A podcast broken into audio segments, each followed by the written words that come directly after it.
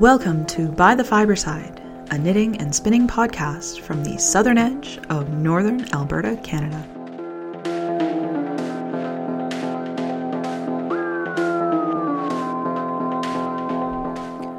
Episode 6 Order to Chaos.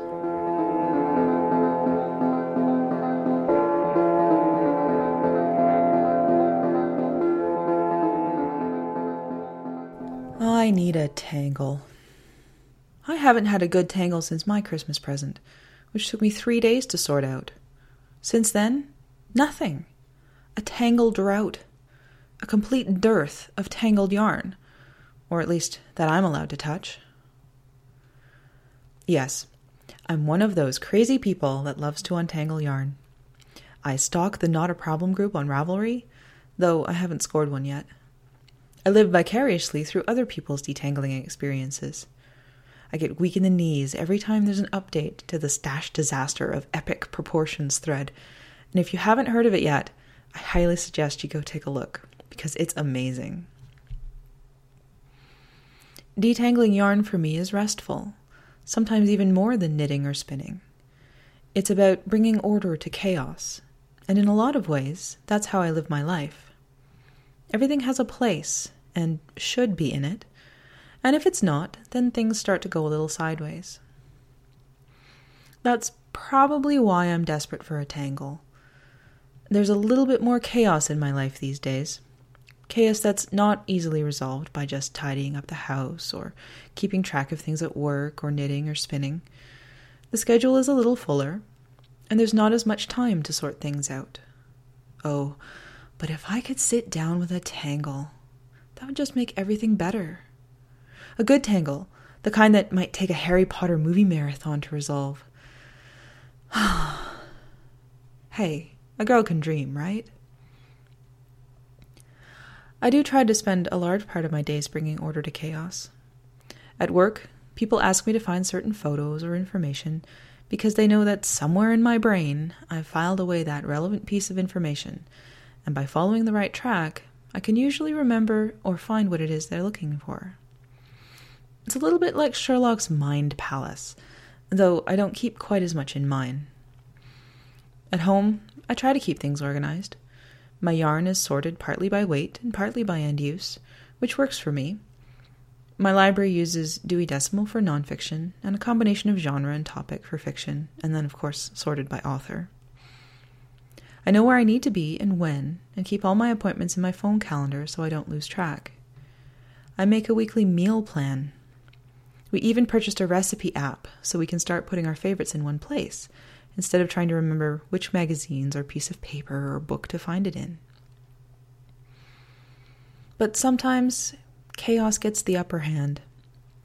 This week's rather large snowfall put paid to a lot of my best laid plans, which were only beginning to feel settled from the upheaval of Mike's moving to Calgary. I finished Wave Maiden, but had to put the spat socks on double points to finish decreasing, or have to wrangle single stitches around the magic loop. I had to redo two skeins for my level two homework last week because they were they weren't long enough.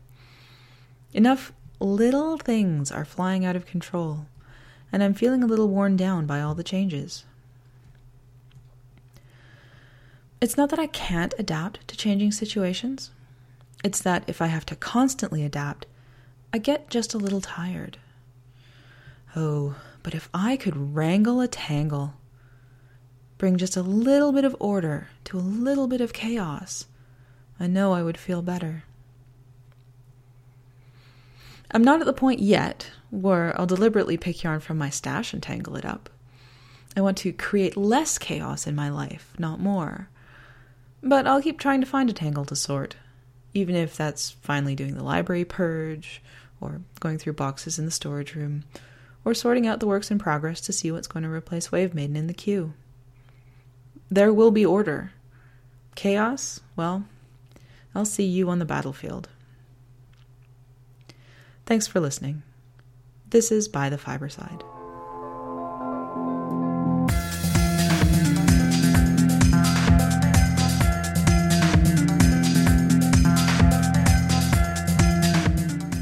Fiber Week. So I'm registered for Fiber Week. I got my confirmation of registration in the mail this past week. So hooray! Life is good. Um, but I haven't managed to get a lot done on the homework. Things have been really busy on the weekends the last couple of weeks. And yeah, last weekend I did do a bit of work. The problem was that it was rework. Before I went downstairs to to work on the spinning, I I wound off the 10 yard skeins for for what I'd washed the weekend before. And the llama wool blend, I didn't have 10 yards. So I had to redo that one. I wasn't really happy with it anyway. So that I mean I wasn't too upset about that. But I wound off the woolen skein for module B2. And, you know, I've, I've been winding off 11 yards. So I popped it off the niddy noddy and it said, I sat down on the table and I went, I think that looks a little short. So I measured it and it was short. It was nine and a half yards. And that's because woolen is really, really bouncy and really stretchy. And you have to be very careful. so I went looking through the rest of the woolen uh, yarn that I had spun up, and I could not get 10 usable yards out of any of it. So I had to redo the woolen skein last weekend as well. So that put me behind. I was uh, kind of unfortunate. But I, I redid both the woolen skein. I'm actually happier with this woolen skein anyway, so I suppose it's not really a huge deal. I haven't wound it off yet. I think I'm going to wind off. The niddy noddy I'm using is slightly over a yard. Think I'm just going to wind 10 wraps around it for the woolen skein because I just don't trust it. It's it's it's it's really springy and it's going to spring back no matter how lightly I wrap it around the niddy noddy. So I'm going to just wind off 10 times around and hope that is enough. And considering 8 times around was just shy of 10 yards, I'm I thinking I'm thinking it will be. For the wool llama uh, skein, I used the commercial prep of llama this time around because I had heck of a time with the raw uh, on the first one, and I'm happier with it. I'm much happier with it. And I uh, I spun that up with some mostly Rambouillet that I had left over from level one. it makes a really nice yarn, also springy because Rambouillet is a high crimp wool. So I might I might just do the same thing that I'm doing for the woolen skein and wrap around ten times. So we'll see what happens there. Um, but I haven't managed to do anything this weekend, and I'm not 100% sure I'll be able to, simply because I'm teaching this afternoon. I still have to do laundry and get groceries and all these other things. So, I don't know. Next weekend, I'm traveling. I'm going to head to head down to Calgary for the Easter, and I have a plan. My plan is to not take any of the spinning homework what I will be doing is hopefully most of the writing. There are several short essays to do and descriptions for level two. And I figure if I knuckle down uh, next weekend and get those done, then then that's that's a pretty significant part of it. So I'll do that, and we'll see what happens there. I might bring a wheel, but I think I might bring the old traddy with the random uh, braid of green stuff on it. Just as a palate cleanser, you know, just a spin. Just a little bit. Plus, I also got a stretchy drive band, which I need to put onto the traddy. So I want to work that one in. So we'll see. We'll see what happens there. So for level one, um, and coming up later on, I'll be reviewing a book that has got me excited about um, prep, yarn, uh, wool prep. But for level one, I want to talk about module A6, which is wool processing. And you have to write basically a one page essay about the different types of processing equipment that there are out there. And then using teased locks, which you do with your hands, and uh, flick carded locks, which you do with a flick carder, you prepare uh, two skeins of yarn uh, as as part of the exercise. So what can I say about this one? When you're flick carding, be very careful.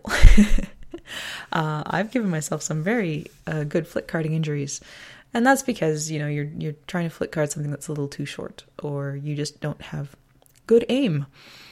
Um, flick carding, I I guess, is uh, it, it does its work by using static electricity. So you're not actually combing anything; you're just smacking it, and that generates static. So it's fun, but you got to be careful with your hands because you you know you're you're those tines are pretty sharp. Overall, uh, flick carding, flick carding is actually kind of fun. You know, if you're having a really bad day, uh, you just flick card a bunch of wool, and makes you feel so much better because you're just sort of smacking it. Oh dear, it's it's a lot. You know, I used to, I used to fence, and there's nothing better for stress relief than hitting someone else with three feet of steel. Uh, flick carding's a little bit like that. You take you take your frustration out on uh, on a piece of wool and your leg, but what do you do? Flick carding, because everything's still aligned, it's a it's a worsted technique that you use to spin the locks. Pretty much the same for teased wool, um, but the flick carding opens it up a lot more, so it's quite a bit easier to spin. So that is what I have to say about flick carding and teased wool and module A6 in level 1.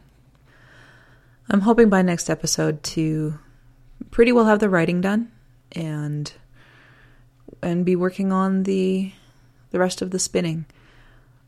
Uh, C1 is still in progress. I still have the alpaca and the mohair blends to do. So I'm hoping weekend after Easter, that's what I'll be doing. So that's the Fiber Week update for this episode.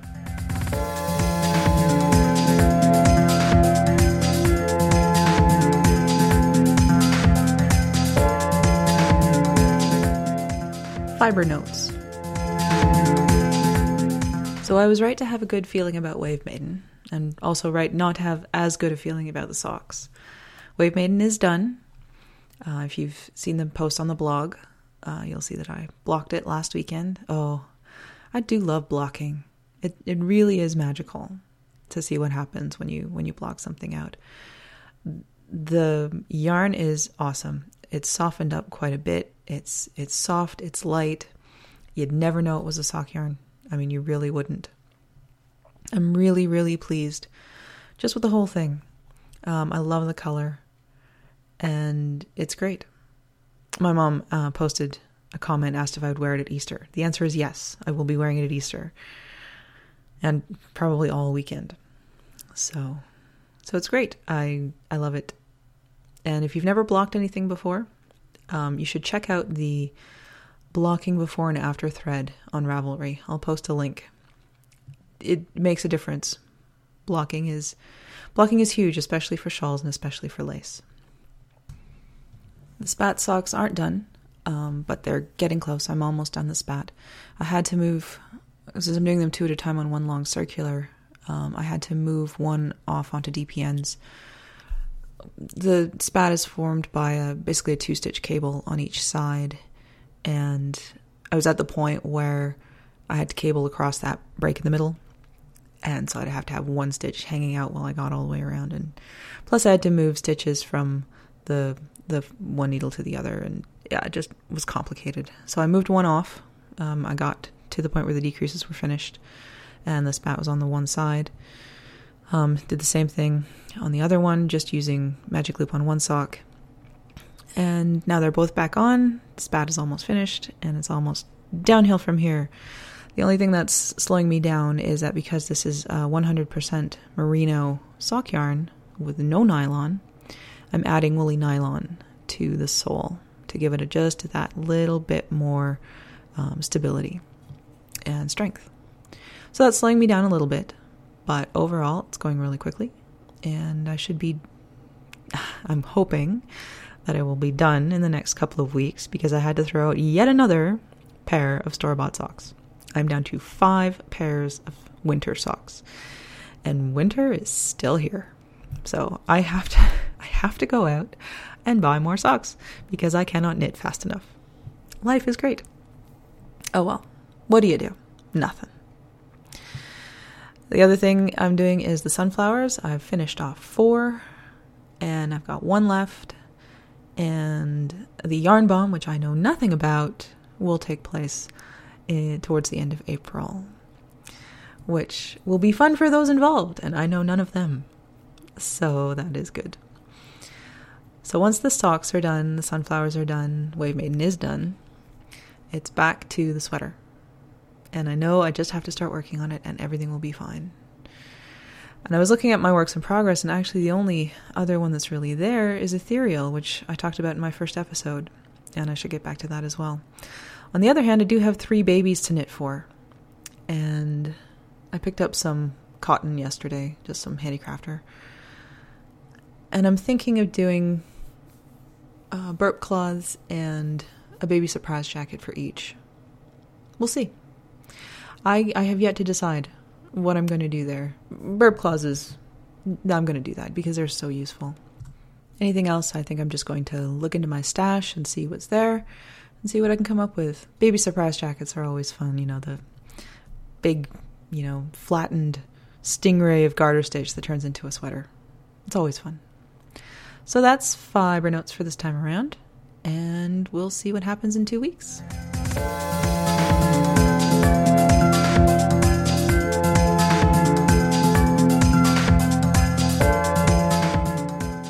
Side notes. So it's time for another side Notes segment, and it's just going to be two spinning books today. I'm sorry to all the knitters. I just haven't really had time to to sit down and find something knit, knitting related to review. So I'm going to talk about two spinning books, and they're they're similar in that they both talk about basically spinning art yarns or spinning intentionally uh, in in different formats. The first one, which I alluded to last episode, was uh, Get Spun, a step by step guide to spinning art yarns. It's 120 pages long from Interweave.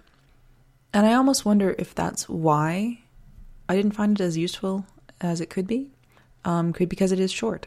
And the author spends about half the book talking about technical measurements, how to dye things, the tools that are used to create bats and and that sort of thing and then and then after that she goes on to talk about the actual spinning of art yarn.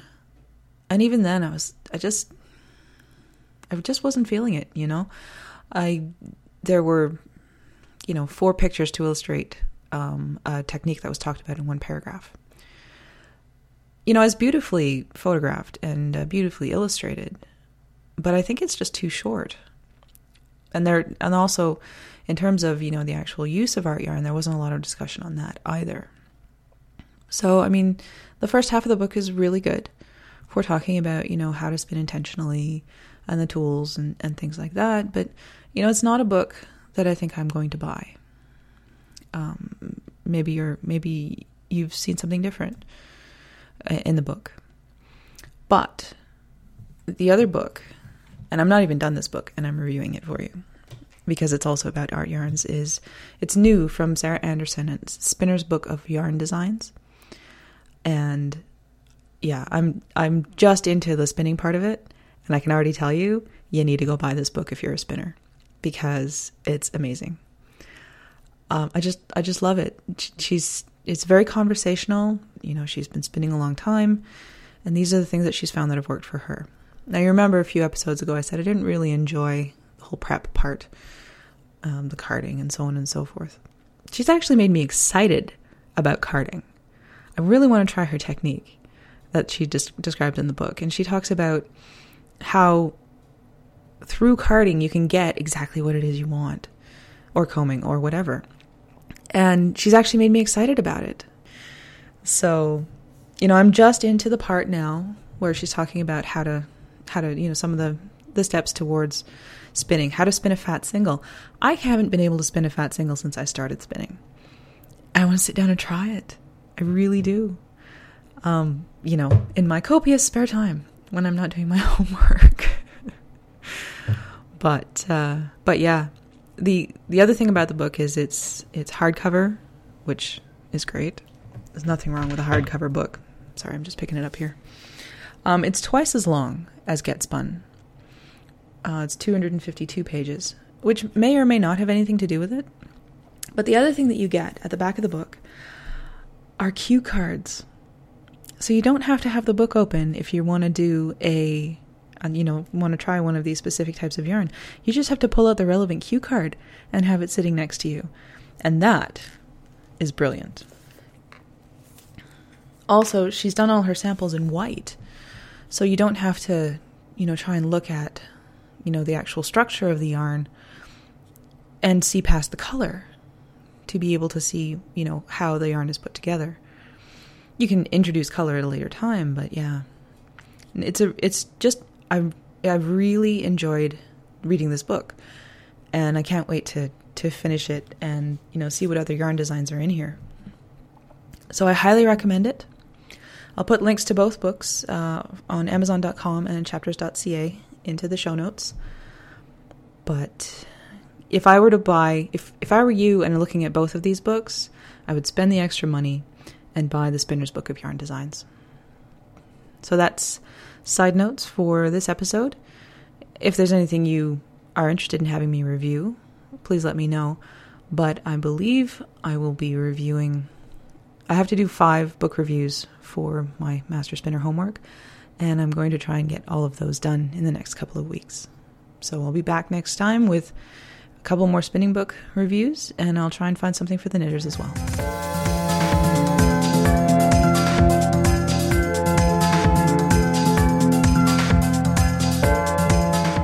Fiberside Notion Box. as we're going along, I'm finding that there's things that I want to talk about that don't quite fit into any of the segments and are too small for their own. So that's the idea behind the Fiberside Notion box. It's all those little things that we need and are gathered in one convenient place. So I'll just announce the side bet winners here. The random number generator selected or tied two people for second place. So uh, the grand prize winner who gets to pick what they want, is uh, Belladune from Ravelry. And in second place is uh, Wisdom from Ravelry and my parents. And I think my parents, I'll talk to my parents about what they want, probably not any of the prizes. So Belladune and Wisdom, just uh, drop me a note on Ravelry and uh, get me your your uh, mailing addresses, and I'll get those out to you. Um, and um, Belladune, just let me know which you would want the bat or the yarn. The other thing was that Wisdom actually had a really interesting question that she posted on Ravelry, and that was how do you spin a four ounce braid to make a piece of clothing? And I thought, that's a fantastic question because I have a bunch of four ounce braids and I have no idea what to do with them. And then I stopped and thought about it a little more, and it hit me that buying those four ounce braids is like when we first started knitting and we bought single skeins of yarn which is you can't really do much with a single skein of yarn. I'm sure if we were go, to go down to into our stashes and actually weigh out how much four ounces of yarn is in all different weights, that would give us an idea of how much we would get if we spun it a certain way. So yeah, that was a really interesting question. Really made me think about that. So I guess the answer to that question is you probably can't, but if you take those four ounce skeins of or four ounce braids and try and put them together, you know, in coordinating colors, and all of a sudden you end up with say a pound of coordinating colors, you can probably do something striped, depending on how you spin it. So I guess that's sort of the answer to that question. Which was a really good question, really made me think. So thank you so much for that. I'm I uh, I really enjoyed you know having the having to think about that.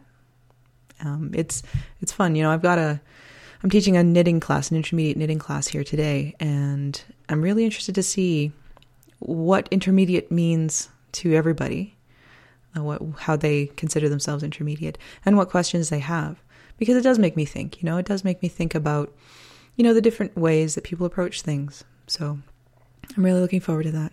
So thank you again for that question, and that is the Notion box for this episode.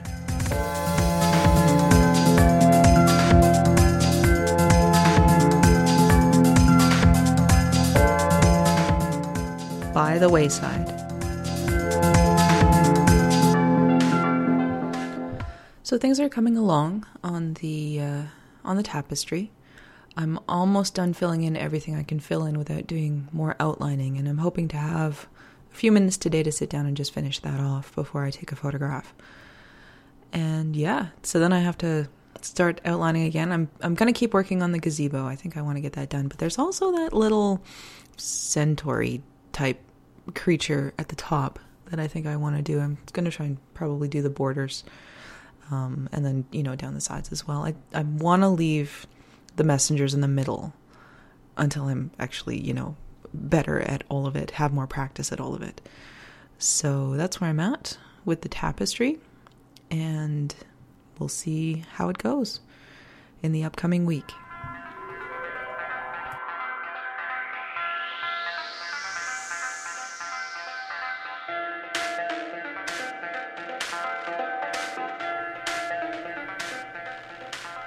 Thank you for joining me for episode 6. By the Fiberside is a bi weekly podcast, and I look forward to bringing you episode 7 on April 7th, 2013. Show notes for this episode can be found at www.bythefiberside.com. Join the discussion in our group on Ravelry. If you need to get in touch with me directly, you can email me at ness, as in Loch Ness, at bythefiberside.com. Thanks again for listening. This is By the Fiberside.